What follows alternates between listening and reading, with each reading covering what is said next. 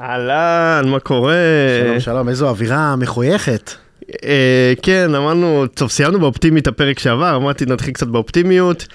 אה, לפני שאנחנו צוללים, אה, למי שלא זיהה, אה, קאבר של גזולינה, אה, לא תהיה פלסטינה, אה, מאת אה, בנצ'ו, אני מקווה שאני אה, הוגה את זה נכון, שערי גיהנום. אה, אה, כמובן, עם פרוץ המלחמה התחילו, התחיל מצעד שירים מאוד מאוד אה, אה, רווח אצל כל הזמרים, כל אחד ניסי, ניסה להוציא את השיר הכי טוב, כרגע חרבו דרבו לדעתי עומד במקום הראשון ב- בכל ה- בהשמעות. כן, אה, משמעות בהרבה. כן, כן, ו... אה, אז אמרתי, טוב, אז בוא, בוא נלך ל... לשירים הקצת פחות מוכרים, כמובן יש לנו את, אה, את המלך של 2006, את, אה, נו, יאללה, יא נסראללה. יאללה נסראללה, כן, שגם אה, השתמשנו בו בפרק, אה, 16 על חיזבאללה. נכון. אה, אז, אה, אז זהו, אז קודם כל לכו תשמעו את השירים האלה, מדובר באיכות ותרבות ישראלית, ובכל זאת בימים אלו זה חשוב. בהחלט. אה, זהו, טוב, על מה נדבר היום? היום אנחנו הולכים לדבר על איראן, שכבר דיברנו עליה בעבר, בבם. ואנחנו הולכים לדבר, uh, להזכיר כמובן את כל החזיתות שאיראן פתחה uh, מול ישראל ב- בתקופה הנוכחית.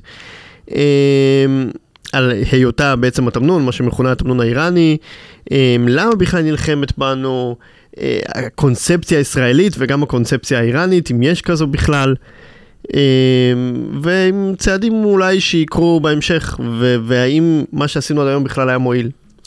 כן, ואנחנו רוצים בעצם לצלול לסיפור של איראן כדי להבין, כלומר, זה, זה דבר מאוד רווח לומר שאיראן זה ראש הנחש, או התמנון עם הזרועות, אתה יודע, זה מרגיש גם כן כמו קלישאות כאלה, אבל אנחנו רוצים ממש להבין מה הסיפור, למה הם תוקפים אותנו, מה הם רוצים להשיג, האם, אה, לאן הסיפור הזה הולך.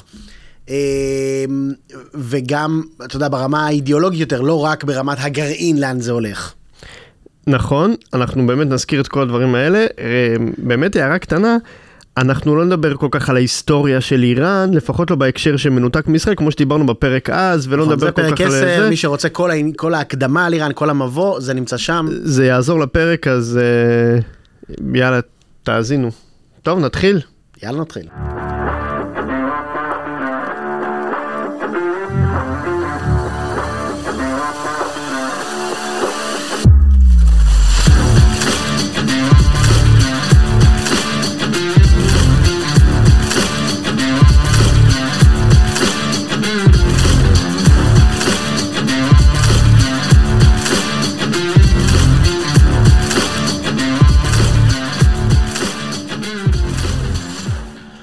טוב, אז בוא תספר לנו אילון, מה בעצם אומר הסיפור של איראן כהתמנון הגדול. קודם כל בוא נציין את העובדות של מה שקרה עד היום, באמת מ-7 באוקטובר בהקשר של התמנון. אה, כלומר, את כל החזיתות שאיראן פתחה. אה, חמאס, כמובן, כל הסיפור של חמאס הוא גם כמובן פורסם, וזה הכל זה מימון איראני, אימונים אה, באיראן. אה, רוב המימון הוא כמובן קטרי, אבל לא חסר שם אה, מימון איראני וגם אה, אה, אימונים שם ו, ואמל"ח והעברות אמל"ח ותמיכה בכל פעילויות הטרור. אגב, סגור סוגריים, פרק 10, אה, פתח סוגריים, פרק 10, אה, שיעים וסונים המאבק, שחמאס הוא ארגון סוני והם ארגון שיעי. לא עצר מביניהם כמובן לפעול נגד ישראל. ויש את התביעה של הניצולים, מ, אני חושב מנובה או מהעוטף, שתבעו את איראן בארצות הברית אה, על הנזקים שנגרמו אה, באותה שבת שחורה. אני לא יודע כמה תוקף משפטי יש לה, אני יודע שזו הייתה יוזמה שם של עורכי דין שעשו איזה פרו בונו. ו... אה, חייבים לציין גם בהקשר הזה שבאמת איראן היא זה ביחד עם קטאר אבל כרגע איראן לפחות לפי ההצהרות אני לא יודע גם כמה זה נכון לפי המציאות זה גם קצת הגיוני איראן לא ידעה על, על העיתוי של, ה, של ההתקפה ב-7 באוקטובר היא כן הייתה שותפה לתכנון אה, אבל לטענתה לפחות ולטענת חיזבאללה הם לא היו חלק מזה. זה כמובן הולך אה, ביד ביד עם הסיפור של, אנחנו יודעים שבגדול איראן רוצה להביא את כל החזיתות אה, יחד מול ישראל. בדיוק, בדיוק, ולכן קצת אה, מתיישב לי שהם באמת לא ידעו מזה, אבל אה, אתה יודע, אה, אולי זה רק הקונספציה. אה, חיזבאללה, חיזבאללה זו בעצם הדרך של איראן ל... להסי... ל... ל... ליצור גבול טריטוריאלי יבשתי עם ישראל. זו בעצם הדרך שלה, היא בעצם הציבה שם את חיזבאללה, חיזבאללה הוא, הוא לחלוטין כוח איראני. אסור להתייחס אליו כמשהו אחר, הוא כוח של משמרות המהפכה, משמרות המהפכה זה הצבא השני באיראן, הגדול יותר, מוזמנים גם לפרק 10 להבין למה. לצד הצבא של השאה. נכון. הוא בעצם ממומן על ידי איראן, הוא מאומן על ידי איראן, האמל"ח שם שמועבר זה מאיראן אה, דרך אה, סוריה ודרך הים, דרך כל מיני מקומות, אבל הכל שם זה איראן, זה פשוט אה, איראן לחלוטין. הלוחמים, אגב, חיזבאללה הוא ארגון שיעי, וגם כחלק מה, מהשינוי שאיראן ביצעה בלבנון, היא גם שיני, מבצעת שינוי דמוגרפי.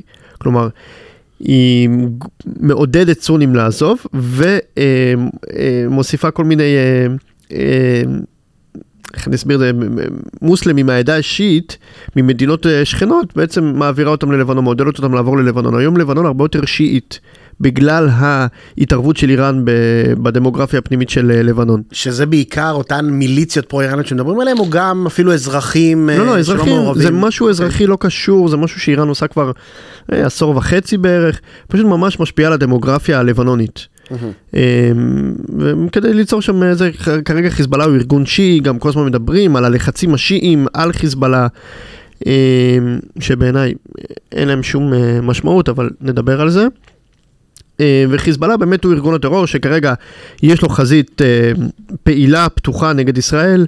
אה, יש ירי בלתי פוסק מהצפון, אנחנו מתקיפים אותם, הם מתקיפים אותנו, שומרים על איזשהו רף נמוך, אבל עדיין יש חיכוך צבאי כרגע. כמובן בעבר גם הייתה מלחמת לבנון השנייה וגם מלחמת לב- לבנון הראשונה, שלום הגליל. אה, חיזבאללה הוקם כדי להוציא את ישראל מלבנון, וכשהוא יצא מלבנון, אה, כשצה"ל יצא מלבנון בשנות 2000, אז התחילו התירוצים שלא יצאו מהנקודה הזאתי, ושם אה, מטים את המים לכיוון הכנרת, כל מיני תירוצים שזה, גם על זה דיברנו בפרק של חיזבאללה. אה, וכרגע הוא האיום השני שאיראן, אה, החזית השנייה, לא בסדר החשיבות, אבל בסדר הכרונולוגי שאיראן אה, פתחה מול ישראל. אה, יש את כל העניין של המיליציות, שזה פשוט קבוצות אה, צבאיות חמושות, לפעמים גם ב, אה, מעבר לאמל"ח רגיל, גם בתק"ק. אה, קבוצות חמושות שנמצאות בכל מיני מדינות שכנות והן לא הצבא הרשמי, כמו נגיד בסוריה, כמו בעיראק. אלו שתי המדינות העיקריות. יש שם המון המון מיליציות, המיליציות האלה גם עוזרות להעביר נשק לחיזבאללה, גם מאמנות אה, את, ה, את, את אה, פעילי הטרור, אה, מעבירות מידע, אוספות מודיעין, משקיפות, מהוות איזשהו איום על ישראל, איזושהי עוד נקודת כוח. זה שתי מדינות מאוד מאוד חלשות, גם בסוריה, גם בעיראק. אה, מאוד קל ל- ל- לייצב שם כוחות, מאוד קל אה, להקים שם ארגונים כאלה, זה מדינות שלא באמת, אה, שלא באמת קשה להקים שם איזושהי התארגנות צבאית כזו. והאחרונים החביבים עלינו, החות'ים. כן, אה, החות'ים מתימן, שכרגע מהווים גם איום עולמי, אבל בגדול גם הם אה, נולדו אה, מתוך האיראנים. אגב, החות'ים בעצמם נלחמים גם נגד תימן. מדובר על עשרות אלפי לוחמים, טרוריסטים. זה לא אחד שניים, הם נלחמים גם נגד תימן בעצמם. אה, וכרגע חוסמים, אה, חוסמים או מקשים על המעבר אה, בים האדום ל- לכיוון תעלת סואץ, לכיוון הים התיכון, כלומר מקשים על כל מעבר הסחורות לכיוון אירופה וצפון אפריקה. אה, מה שמייצר אה, בלאגן די רציני. אגב, שאחת הסובלות העיקריות ממנו היא מצרים, שמפסידה באמת את כל המס הזה של הספינות שוברות, כי הרבה ספינות עכשיו הפסיקו לעבור דרך תעלת סואץ, אלא ממש עושים את כל הסיבוב דרך אה, אפריקה, ספרד ונכנסות לשם, נכנסות משם לים התיכון כמו פעם. ומצרים היא אחת המדינות שהכי נפגעו מזה, ומשום מה אני לא רואה אותן כל כך פועלות בעניין, אני כן רואה אותה, אני כן רואה אותה זורמת, אה, זועמת, אבל אה, לא מספיק אה, כדי לפעול נגד החות'ים. אגב, איזושהי טענה שראיתי בהקשר של החות'ים, דווקא בתקשורת הבינלאומית, זה שהם ביחס למשל לחיזבאללה או חמאס ומיליציות אחרות, פועלים בצורה כן יותר עצמאית אה, מול איראן. אמ, יכול להיות, שוב, אמ, יכול להיות שזה לא באמת, אמ, אה, בגלל שהם לא חיזבאללה והם לא באמת מהווים איזשהו גבול באמת אה, עם ישראל אה, לגמרי, ואין את הפחד שישראל פשוט תשמיד אותם. אמ, אני, אני חייב להסביר משהו, איראן משקיעה בערך משהו כמו מיליון דולר בשנה, או אפילו מיליארד דולר בשנה, אני לא זוכר את ההערכות המדויקות, בחיזבאללה. רק בחיזבאללה, עזוב, אני לא מדבר על חמאס ועל החות'ים ועל המיליציות. ולאחר מלחמת לבנון השנייה, לא סתם תמיד אה, האמרה המפורסמת של אה, נסראללה, שאם הוא היה יודע שהחטיפה תגרום למה שהיא גרמה, למלחמה, אז הוא לא היה חוטף. אמ, המלחמה גרמה לחיזבאללה לחזור שנים אחורה. עכשיו, שנים אחורה זה פשוט אה, גרם לאיראן לאבד הרבה כסף. ואיראן זה לא חמאס, זה לא, אנחנו גם נזכיר את הנקודה הזאת, זה לא תהרסו לנו את הבתים הכל טוב, ואנחנו נמשיך להילחם, זה לא זה. זה כאב להם, זה כאב להם, ומאז כל פעילות של אה, חיזבאללה היא בשבע עיניים אה, של איראן. כלומר, היא לא עוברת אה, ללא הרדאר של איראן, ולכן גם אה, ההיגיון שאיראן לא ידעה ל-7 באוקטובר הוא מתיישב, שאם איראן לא ידעה אז גם חיזבאללה לא ידעה ולהפך. אה, כי שם באמת הולכת ביד. לגבי החות'ים, אתה כנראה באיזשהו מקום צודק, כי שם יכול, יכולים לתת להם יותר יד חופשית, כי ההשלכות של המעשים שלהם ככל הנראה יהיו פחות הרסניות, לפחות בעיניים של איראן. אבל עכשיו, כשכל העולם נושא את עיניו לחות'ים וגם אמריקאים כבר מעורבים כן. בסיפור, יכול להיות שהמצב קצת תשתנה ויכול להיות שגם העניינים שם יצאו משליטה מבחינת האיראנים. אנחנו לא באמת יודעים, אבל אנחנו כן יודעים שמי שהקים אה, בסופו של דבר ומי שתמך ב, בארגונים האלו, אה, אלו איראן. התפיסה האיראנית היא לא רק אה, עכשיו בואו נזיק לישראל ובגלל זה נקים את כל המיליציות האלה ואת כל החזיתות האלו, אלא בעיקר אה, בואו, אה, וחמאס הוא כוכבית בעניין הזה, אה, בואו נקים כמה שיותר ארגונים שיעים, כי המטרה של איראן היא להפוך את כל מדינות המזרח התיכון וצפון אפריקה לשיעיות. איראן היא מדינה השיעית היחידה בעולם. אין עוד מדינה שיעית, והיא רואה את עצמה, כמו שאנחנו רואים את ישראל כמדינה, כבית היחיד של היהודים, היא רואה את עצמה כבית של השיעים, היחידי.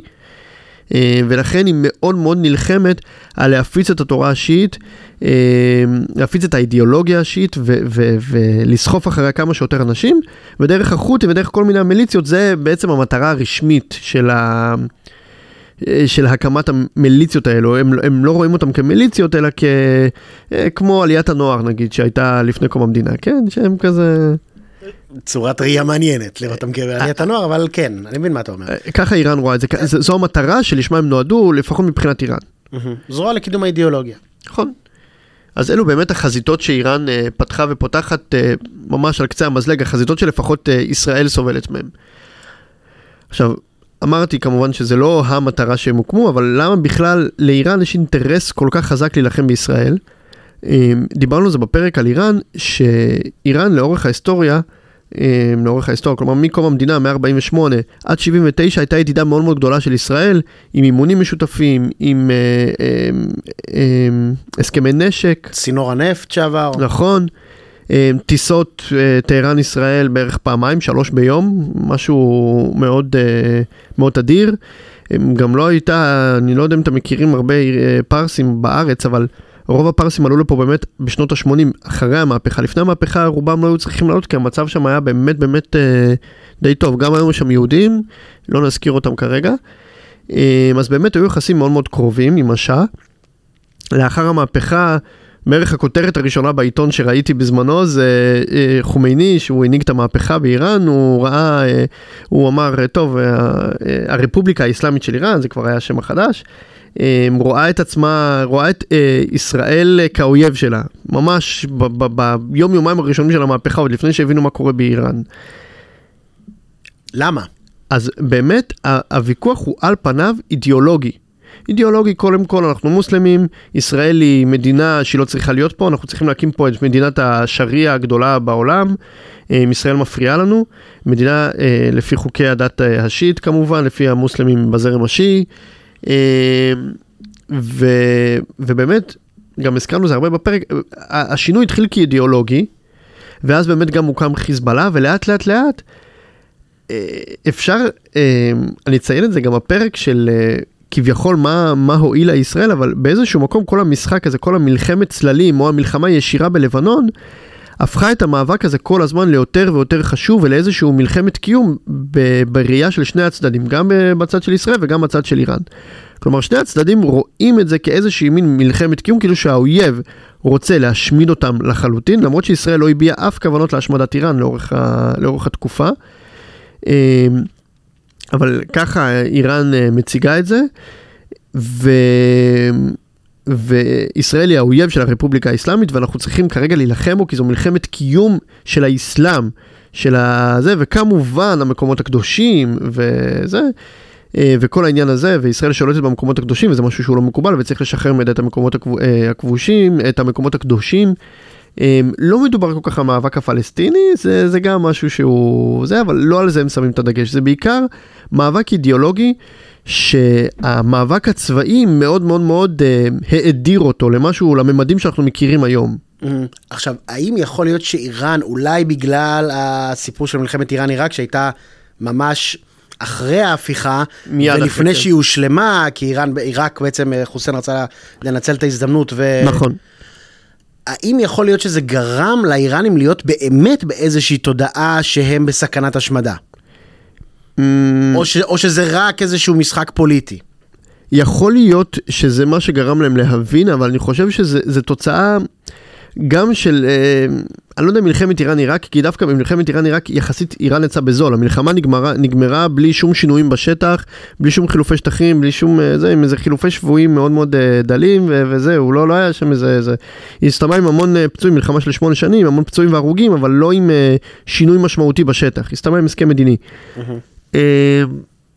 האם זה מה שגרם להם לתודעה? יכול להיות, יכול להיות שהאיראנים היום הם הרבה יותר... אה, פרנואידים? יכול להיות, הם, הם לא אה, ערבים, אנחנו נציין את זה הרבה בפרק הזה, הם לא, אה, אתה יודע, לשהידים ובואו ישר אה, נתאבד ו-72 בתולות, זה, זה לא הדרך שלהם. שבמה זה אה, מתבטא? כלומר, אה, השנאה, אה, אם, אם, תהיה, אם יהיה שם אה, חינוך לשנאה כמו שיש פה בארץ, אה, בגדה ובעזה, חינוך לשנאה ישראלית שמאוד מאוד מאוד מתדלק, ובעצם למחבל לא אכפת, העיקר אה, הרגתי יהודים, כמו השיחה המפורסמת של, של המחבל. המחבל מעזה ש- שהרג עשרה. נכון, שם זה לא יתפוס. כי...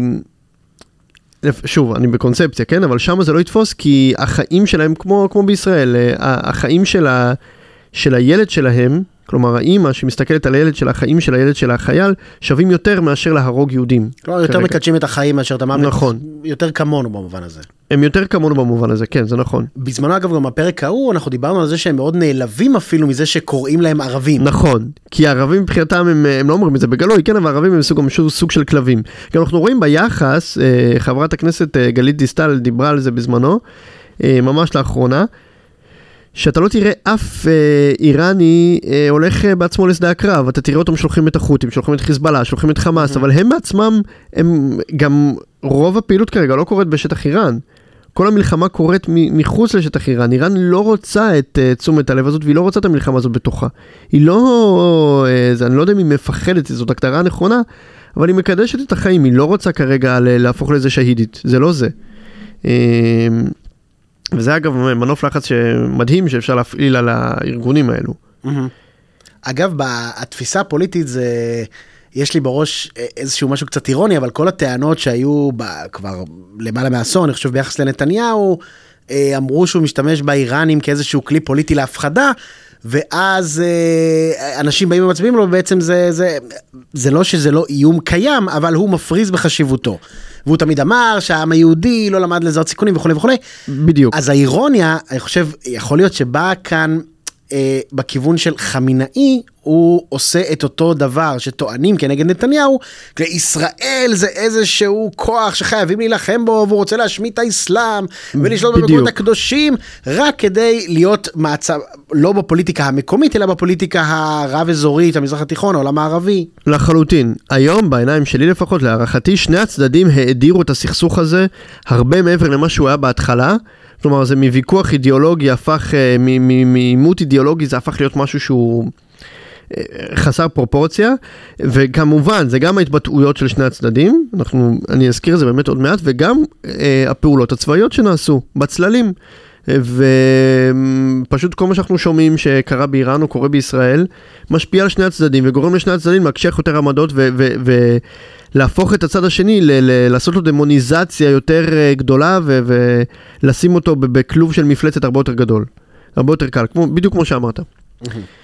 אמ, אז באמת, כמו שאמרתי, אז התפיסה של העם האיראני היא קידוש החיים. הם יותר קרובים אלינו באידיאולוגיה מאשר לערבים, בהקשר הזה. אה, ואנחנו גם באמת לא רואים את המעורבות שלהם, ובאמת פורסם השבוע שאיראן השיגה את אה, רוב אה, כוחות משמרות המהפכה שלה, לפחות את הבכירים, מסוריה, בגלל שהיא הבינה כמה ישראל תוקפת שם. כלומר, אין לה איזה, טוב, אנחנו נרד למנהרות, טוב, אנחנו נילחם פה וזה, לא, לא, לא, סבבה, תוקפים אותנו, רגע, נגיב כאילו בשיקול דעת. נביא את הבכירים אלינו ונשמור עליהם. למרות שזה כאילו מוציא אותם כפחדנים. למרות שזה מוציא אותם תבוסתנים, כן. ממש אה, זה. אה, כלומר, יכול להיות שאם באמת נעביר את המלחמה לצד של איראן, כלומר לשטח של איראן, כמו עם אה, מה שקרה עם הדלק לפני כמה חודשים, שטוענים שזו הייתה ישראל, אבל אה, זה לפי פרסומים זרים, אה, פגעו בתשתיות אה, הדלק, ובאמת לא היה ניתן לתדלק במשך כמה שעות עד יום, משהו כזה, באיראן. וזה משהו שהוא מאוד כאב לאיראנים, הוא לא כל כך פורסם פה, הוא לא כל כך הודהד, אבל זה משהו שמאוד מאוד כאב להם. כלומר, אם נגבה מהם איזשהו מחיר, אה, אני לא רוצה להגיד אזרחי, אבל מחיר שהוא אה, צבאית, כלומר, הם יצטרכו לשלם איזשהו מחיר על המעורבות שלהם, יכול להיות שזה יפעיל לחץ הרבה יותר גדול על השלטון שם, כי הם לא ארגון טרור קלאסי, זה לא חיזבאללה שאין לו שום אחריות על לבנון, וזה לא חמאס שאין לו שום אחריות על עזה, וזה לא החות'ים שאין להם שום אחריות על תימן, ולא המיליציות שאין להם אחריות על סוריה ועיראק. מדובר פה במדינה, זה לא ארגון טרור, זה מדינה, וזה שהאזרחים חיים באינפלציה ובמשבר כלכלי מטורף, ובפערי מעמדות אה, באמת ש, שאין כמוהם כמעט בעולם המערבי, זה לא, זה, זה משהו שהאזרחים תוקפים את השלטון עליו, השכם והערב, על העניין הזה שתפסיקו לשים את יהבכם על הטרור ולהשקיע בחיזבאללה, כמו שאמרתי לך, משהו כמו מיליון או מיליארד דולר בשנה. אמ, אני חושב שזה מיליארד, כי מיליון זה לא באמת הרבה. תפסיקו להשקיע שם, תשקיעו בנו, באזרחים, ותפסיקו להשקיע בכל הכביכול אידיאולוגיות השיעיות. תשקיעו באזרחים, תשקיעו פנימה. אמ, וזה מנוף לחץ מאוד מאוד רציני על השלטון, וזה משהו שהשלטון מאוד מאוד גם מנסה להסתיר. זה לא משהו שהוא על ה... אמ, בשקיפות אה, נורא נורא אה, אה, גדולה, שהאזרחים ממש יכולים לראות לאן הכסף הולך, ואז הם יכולים למחות על זה, זה לא בדיוק ככה. כן. מבחינת מנופי הלחץ, אז יש בעצם אולי שני מקומות, שזה מנוף אחד של לחץ אולי בינלאומי ברמה הכלכלית, כמו ש... כמו שיש היום סנקציות. נכון. ובאמת הר- המצב הכלכלי שם אה, מאוד, אה, אה, מאוד מחפיר. משהו כמו, לא יודע, מוצרים בסיסיים, לחם, חלב, עולים שם משהו כמו שמונה או תשע ספרות של טומן, זה המטבע המקומי. כן. אמ, והאם אתה מכוון לרובד יותר צבאי של ישראל, פר אקסלנס, כלומר לא אמריקאי?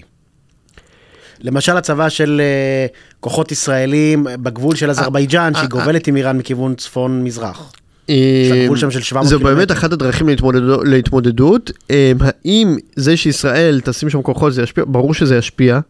וברור שזה יפעיל עליהם יותר לחץ. אני לא יודע אם צריך באמת לעשות את זה, אבל אה, כמובן שאם הברית תעשה את זה, זה יפעיל לחץ הרבה יותר גדול, ואנחנו גם רואים מה קורה עכשיו. אנחנו רואים שאחת הסיבות, להערכתי, שחיזבאללה לא הצטרף עד עכשיו לעימות, לפחות לא ברמת... אה, אה, רמת תקיפה יותר גבוהה ממה שהיא עכשיו, כי כואב לי להגיד שרמת התקיפה הזאת היא נמוכה, כי נהרסים בתים, ודיברנו על קיבוץ מנרה פה, ו... עשרות אלפי פליטים ישראלים מהצפון. זה כואב לי להגיד שזה רמה נמוכה, אבל אחת הסיבות שחיזבאללה לא עובר לשלב הבא, אה, זה כי מישהו לוחץ לו על הברקס, ומי שלוחץ על הברקס זה האיראנים.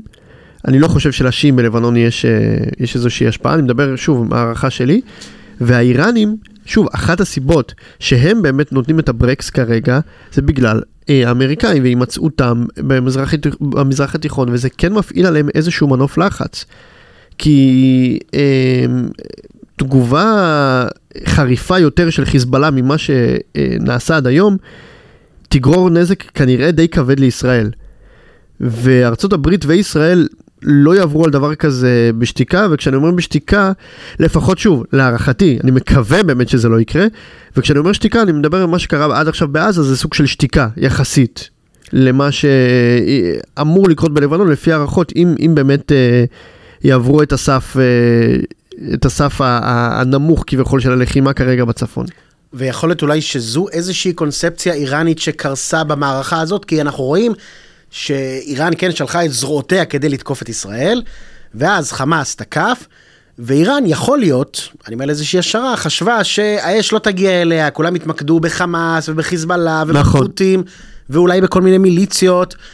ו- והאש לא תגיע אליה, אבל אנחנו רואים בתקשורת הבינלאומית שהאש לחלוטין מגיעה אליה. כולם מדברים על איראן, לא מדברים רק על איראן, אבל מדברים עליה המון. נכון.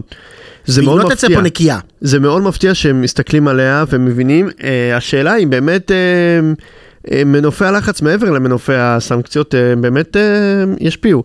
אגב, מילה לגבי קונספציה, אנחנו כל הזמן מדברים על הקונספציה שקרסה, שקרסה ב-7 באוקטובר ועל הקונספציה גם עכשיו, הזכרת הקונספציה האיראנית. אה, קונספציה קודם כל היא לא מילה גסה, קונספציה היא הכרחית כדי לעבוד וללכת עם, אה, ולעבוד עם איזשהו מסד נתונים ולהסיק איזה שהן מסקנות מודיעין. עכשיו, שוב, קונספציה גם יכולה להיות מוטעית, ויכול להיות שההערכות שלי, של בכירים במערכת הביטחון אה, ובמערכת הצבאית המדינית, הן ככל הנראה לוקות באיזשהו, אה, לוקות בחסר, ויכול להיות שמחר בבוקר חיזבאללה החליט, על אף כל האיומים והלחצים שמופעלים, כן לפתוח חזית יותר רצינית עם ישראל, וכן להעלות את רף המלחמה. יכול להיות. אה, אבל שוב, זה נראה מאוד מאוד לא סביר, בהתחשב ב- ב- במצב כרגע באזור. אה, אז אני חייב להגיד על הקונספציה שהיא היא נכונה, אבל עד כדי. כלומר, אנחנו צריכים תמיד לבחון את הקונספציות שלנו אל מול ההתפתחויות באזור, ולא להיות עיוורים. ולא להיות אה, אה, לגמרי, אה, זה כמו שהיינו בשישה באוקטובר.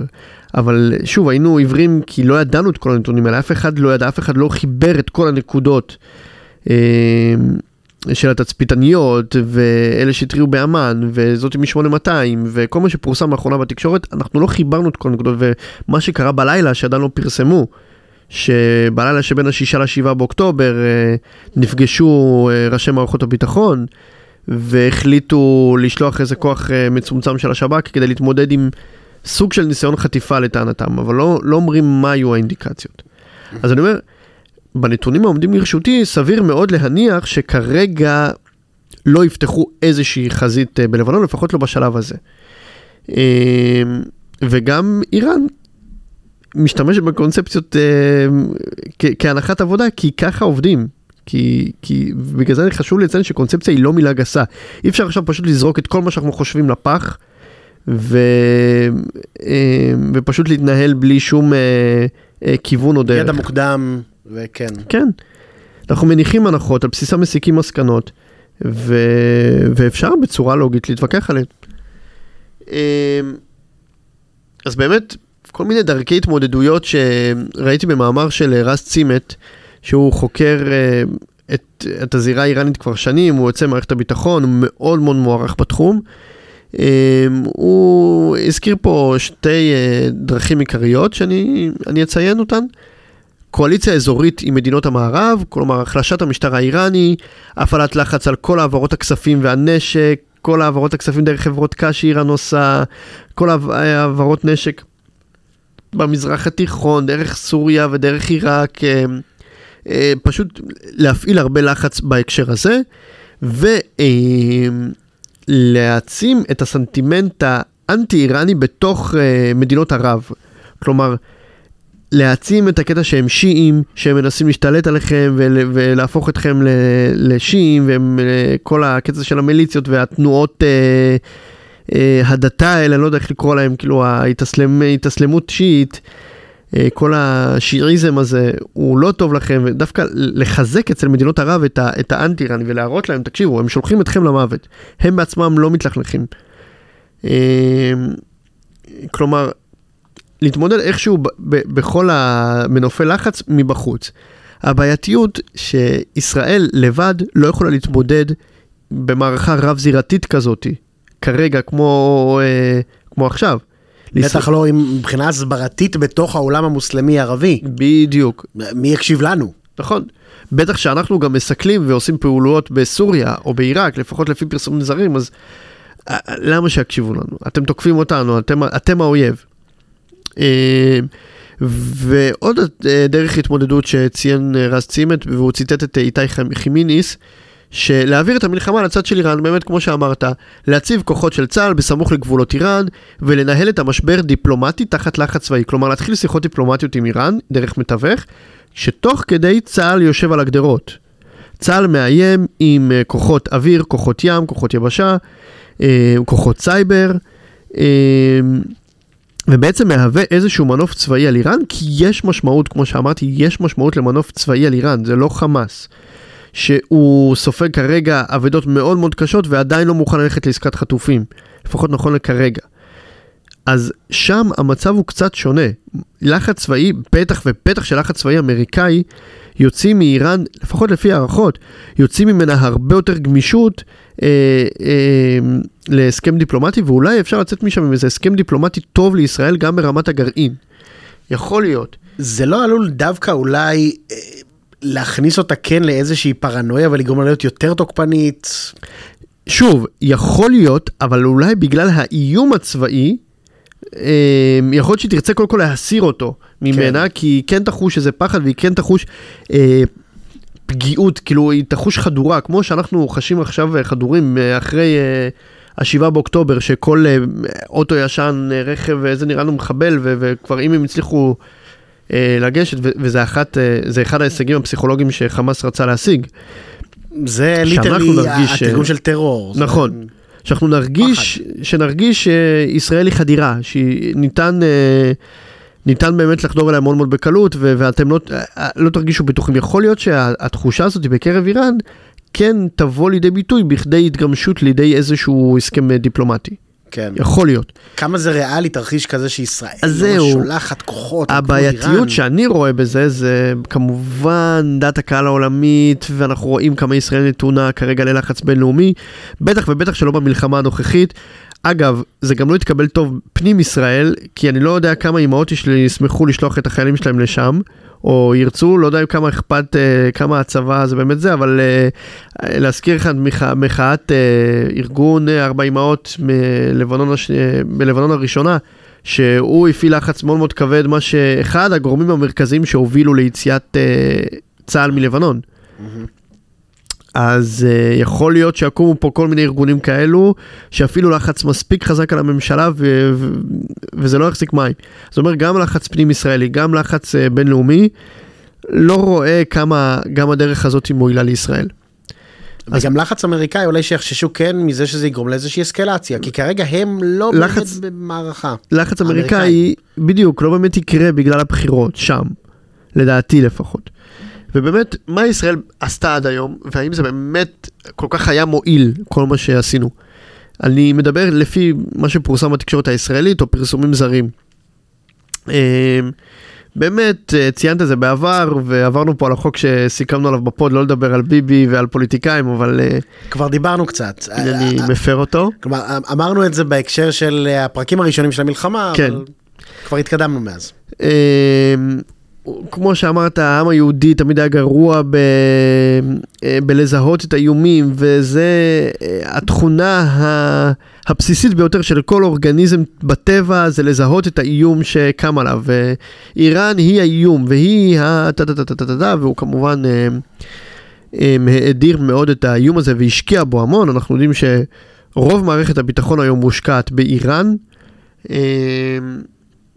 והיא כמובן המטרה המרכזית שישראל מטפלת בה. ומה שפורסם בתקשורת זה חיסולים, סיכולי העברות נשק, אה, סיכולי אה, התעצמות צבאית, התעצמות צבאית מול איראן, שלנו, מול איראן ואיומים, אה, פעילויות סייבר, התבטאויות של פוליטיקאים שיש להם הרבה משמעות כמו שאמרנו, כל הדברים האלו זה מה שישראל עשתה עד היום. עכשיו, לפחות אה, ה- המטרה של ישראל הגלויה הייתה למנוע מאיראן גרעין. האם באמת הצלחנו? לפי אה, דיווח של אמנון אברמו- אברמוביץ' ב-N12 לפני שנה או שנה וחצי, כמות האורניום מועשר, שזה אחד מהשלבים לפצצה, הייתה משהו כמו כמה עשרות קילוגרמים בסוף אה, העשור של 2010, 2008, 9, 10, משהו כזה, ובעשור הנוכחי היא עלתה למאות אם לא אלפי טונות של אורניום מועשר. כלומר, בסופו של דבר כנראה שישראל מה שהיא עשתה היא לכל היותר לעכב את התוכנית. אה, שוב, יכול להיות שזאת הייתה המטרה כמו כיפת ברזל, לתת איזה אורך רוח ולא להסתמך על כיפת ברזל כפתרון. ויכול להיות שישראל באיזשהו מקום התמכרה לפעילויות ולסקסיות שבפעילויות של חיסולים ובזה, ופעילויות סייבר, ו... במקום באמת לפתור את הבעיה האיראנית בדרכים שהן אחרות. והיא הפכה את, ה, את הדרך הזאתי, את כל הדרך של החיסולים ו- ו- וה- זה, למשהו שהוא הוא המטרה, וזה לא המטרה. מטרה היא מניעה דבר- ולא עיכוב. נכון. המטרה היא להגיע בסוף להסכם, להסכם, אנחנו חייבים להגיע להסכם, זה לא ייגמר אחרת. אלא אם כן ייפול שם המשטר, מה שמאוד לא סביר שיקרה. גם אם חמינאי בן ה-85 ימות מחר בבוקר, 85 וחולה, אמ, גם אם הוא ימות מחר בבוקר, כן. לא אה, צפוי איזשהו שינוי דרמטי. אנשי הדת שם מספיק חזקים כדי להעמיד מישהו חדש די מהר שימשיך את המורשת, מה שנקרא. כלומר, אנחנו... הדרך שישראל מתמודדת עם, ה... עם האיום הזה, ככל הנראה, לא טובה. כי לא מביאה אותנו לתוצאות טובות, והנה זה גם מתפוצץ לנו עכשיו בפנים ב-7 באוקטובר.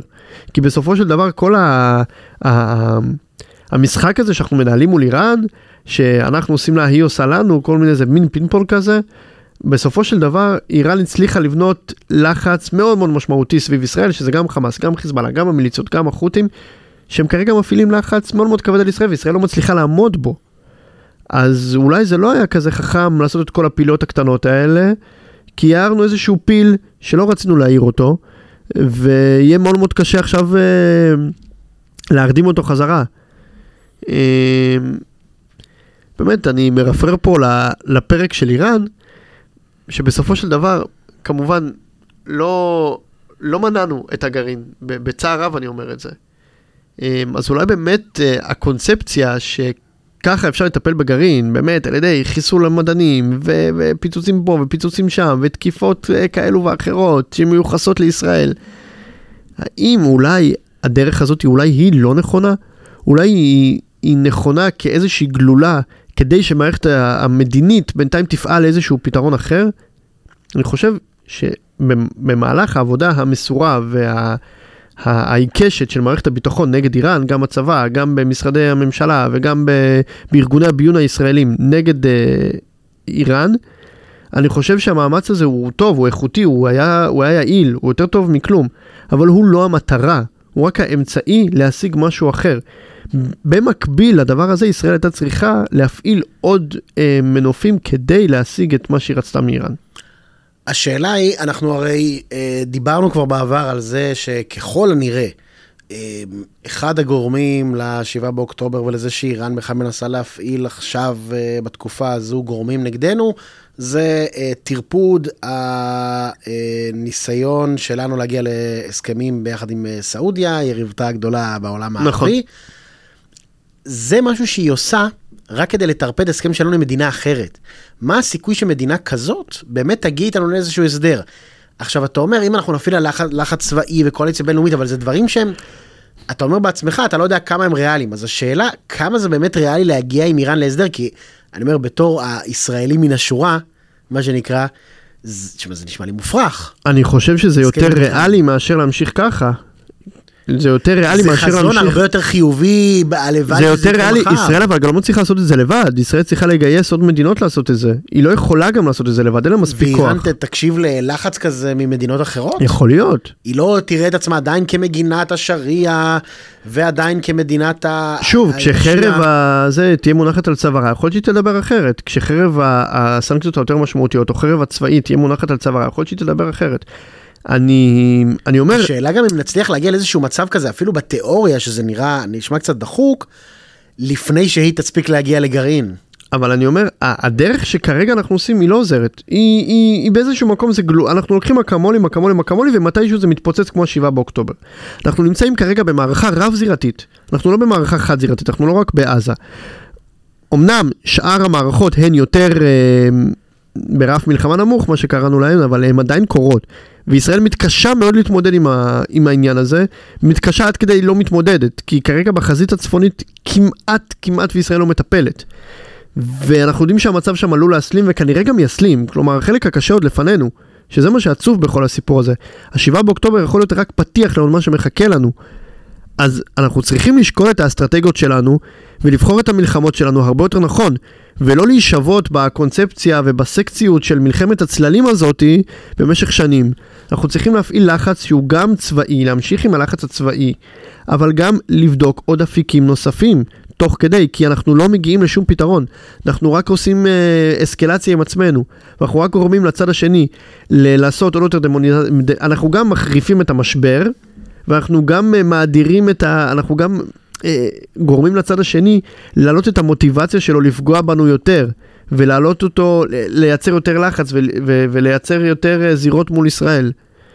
אה, אנחנו כן צריכים לפעול צבאית חזק, אני לא אומר שלא, לא צריך להניח את הנשק וזהו, צריכים לפעול חזק גם בעזה, גם בחיזבאללה ולהראות שאנחנו, אה, לא להתעסק איתנו מה שנקרא, ואנחנו אה, המבוגר האחראי בשכונה.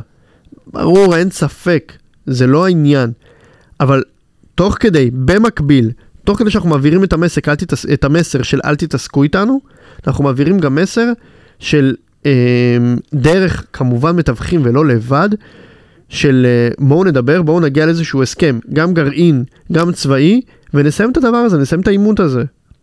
אז אני אגיד לך מה שאמרתי פה כמה פעמים אני חושב בהקשר של אבו מאזן, והרשות הפלסטינית והפלסטינים ככלל. אני לא רואה פרטנר באיראן בצורה עוד יותר מובהקת מכמה שאני לא רואה פרטנר ברשות הפלסטינית ובפלסטינים כרגע לאיזשהו הסדר. אמ, אבל סליחה שאני קוטע אותך, אבל אה, כן. פלסטינים הם לא כל כך נתונים ל... כלומר ערבויות לא- בינלאומיות לא כל כך אה, יעבדו עליהם, עליהם, אבל ה- על האיראנים, אם הם יצטרכו לתת ערבויות בינלאומיות, זה מאוד מאוד יכאיב להם, זה לא, ההסכם לא יהיה על עיוור. זהו, אז עמדתי להגיע לשם, אני אומר, למרות שאני עוד פחות מאמין בזה, ו- וכאמור, אני לא מאמין ב- כרגע שיש פרטנר גם בצד הפלסטיני ובצד של הרשות הפלסטינית, באתי להגיד כבר אה, PLO ו-PA כן. מרוב שה... ערוצים זרים. אה, אז באיראן זה נשמע לי עוד ממש מופרך, אבל קודם כל כמטרה, מה שאתה אומר, זה נשמע לי משהו שחייבים לשים אותו בראש סדר העדיפויות. חייבים לעשות את הצעדים בכיוון הזה. תמיד עדיף לנסות הידברות למרות שזה נשמע מופרך לחלוטין. כמה שזה לא נשמע לי באמת רחוק ובלתי מושג כרגע.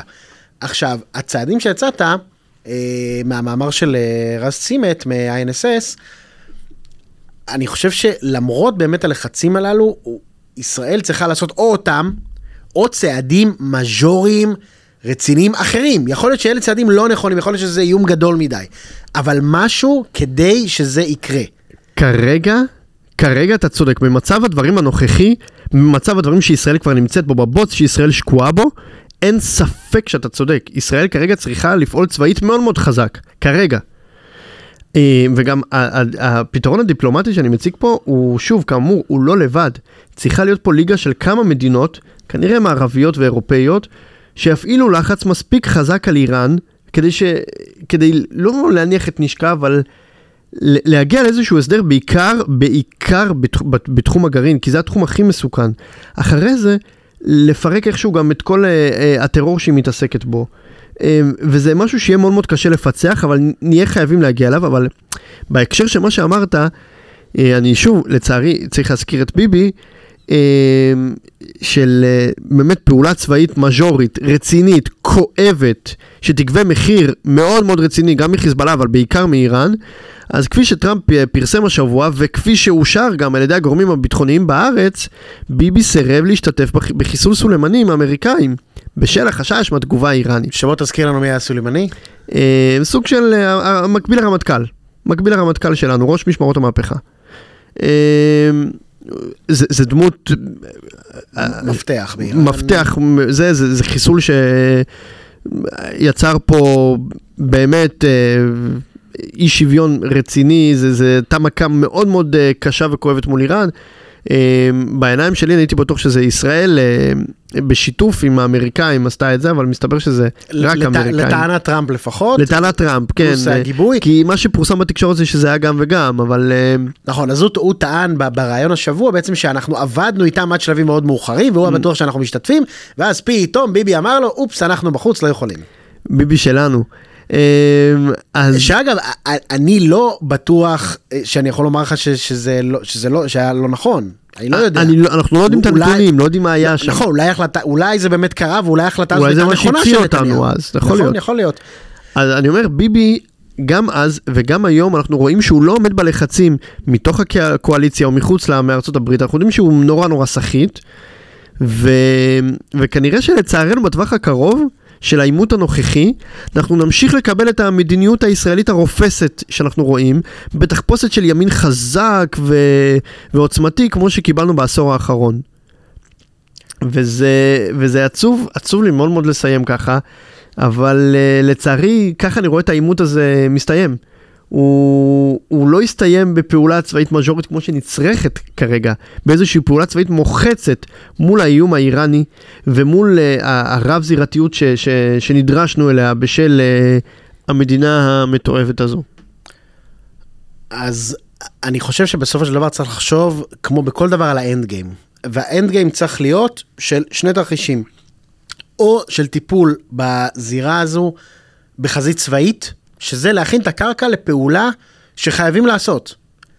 של למנוע גרעין. האם אחרי זה זה יגרור אותנו לאיזושהי מלחמה כלל אזורית נוראית? יכול להיות, אבל אם אנחנו אומרים שהגרעין זה האופציה הגרועה ביותר, אז צריך למנוע אותה בכל מחיר, וכמובן לשתף בזה גם את uh, ארצות הברית ומדינות ולא לבד. ש... נכון. אני, אני מסכים איתך, אם אתה חושב שזה יקרה, זו הזרוע האחת. אה, תשמע, אני, אני מקווה שאם וככל שנגיע למצב שבו אנחנו חייבים לעשות את זה, אנחנו נעשה את זה, ולא נחכה שיפציצו אותנו עם גרעין. אמ, אוקיי. זו אה, זרוע אחת. אוקיי. אני מתחבר למה שאתה אמרת קודם, בזרוע השנייה צריך לחשוב על האנד גיים, שנשמע כאמור, שוב, מופרך לחלוטין, רחוק, הזוי, של איזשהו הסדר עם איראן, זה באמת נשמע מטורף. מצד שני, לפני חמש שנים היית אומר לי, גם לפני שלוש שנים היית אומר לי, שיהיה לנו הסדר עם סעודיה, זה נשמע לי מטורף. לא כמו הסדר עם איראן, זה נכון, סעודיה אף פעם לא שלחה נגדנו אה, כן. זרועות וניסתה זה להסביר גם. לא יהיה הסדר כזה. זה לא יהיה הסכם שלום. נכון. יהיה איזשהו הסדר... אבל דברים יכולים להשתנות וצריך לחשוב על זה שוב כאיזשהו אנד גיים וצריך לחשוב איך אנחנו מביאים אה, מדינות אחרות למצב שבו הן משתתפות איתנו באיזשהו אולי חרם על איראן אולי איומים צבאיים על איראן אה, לשים חיילים על הגבולות חרם כלכלי וסנקציות ואי שיתופי פעולה ו... מאיזה זווית שלא תתקוף את זה ויכולות להיות כנראה אין סוף זוויות דיפלומטיות מדיניות צבאיות ולחשוב באמת על שני המקומות האלה אני לא חושב דרך אגב שאפשר להגיע ל... אה, לענף או לדרך הדיפלומטית לפתרון הזה בלי באמת איזשהו לחץ צבאי. נכון, מן הסתם. לגמרי, לגמרי. אז כלומר, כי לרגע זה היה נשמע כאילו שתי דרכים צבאיות אבל לא באמת כי הדרך השנייה זה דרך שאתה אומר אני מפעיל לחץ צבאי כדי להגיע למקום דיפלומטי צריך לפעול בשתי החזיתות במקביל. אני לא חושב שהן סותרות אחת את השנייה בכלל אה, ואני מאוד מקווה ש... שראשי המדינה ראשי מערכת הביטחון אה, וראשי המערכת הדיפלומטית בארץ עושים את הדברים האלה. אני מאוד מאוד מקווה שזה יקרה, מאוד מאוד מקווה, קשה לי כרגע, אני די איבדתי אמון בקטע הזה של מי שמישהו מסתכל אה, על, ה, על העתיד. הלוואי שאני טועה, והלוואי שבאמת דואגים לנו ב... דואגים וחושבים על, אה, על היום שאחרי, מה שנקרא. אז בנימה פסימית זאת אנחנו נחתום את פרק 41 לפרק הבא אנחנו אה, נשתדל באמת סליחה פרק 42 פרק 42 פרק הבא אנחנו נשתדל באמת להביא איזשהו איזושהי פינת אסקפיזם ככה לסיים פרק כן בצורה אה, יותר אופטימית יותר מה אתה אה, מתנצל? אנחנו לא. חייבים כלום. לא לא חייבים כלום אנחנו נשתדל אני אומר לא התחייבתי. זהו אז על ה control והעריכה אילון אשר אתה ישראל שמאי, על המוזיקה די.ג'י הראל שמשי ענק עצום ואדיר עד כאן פרק 42 של בוא נחשוב. יאללה, ביי. בפרק הבא יאללה ביי.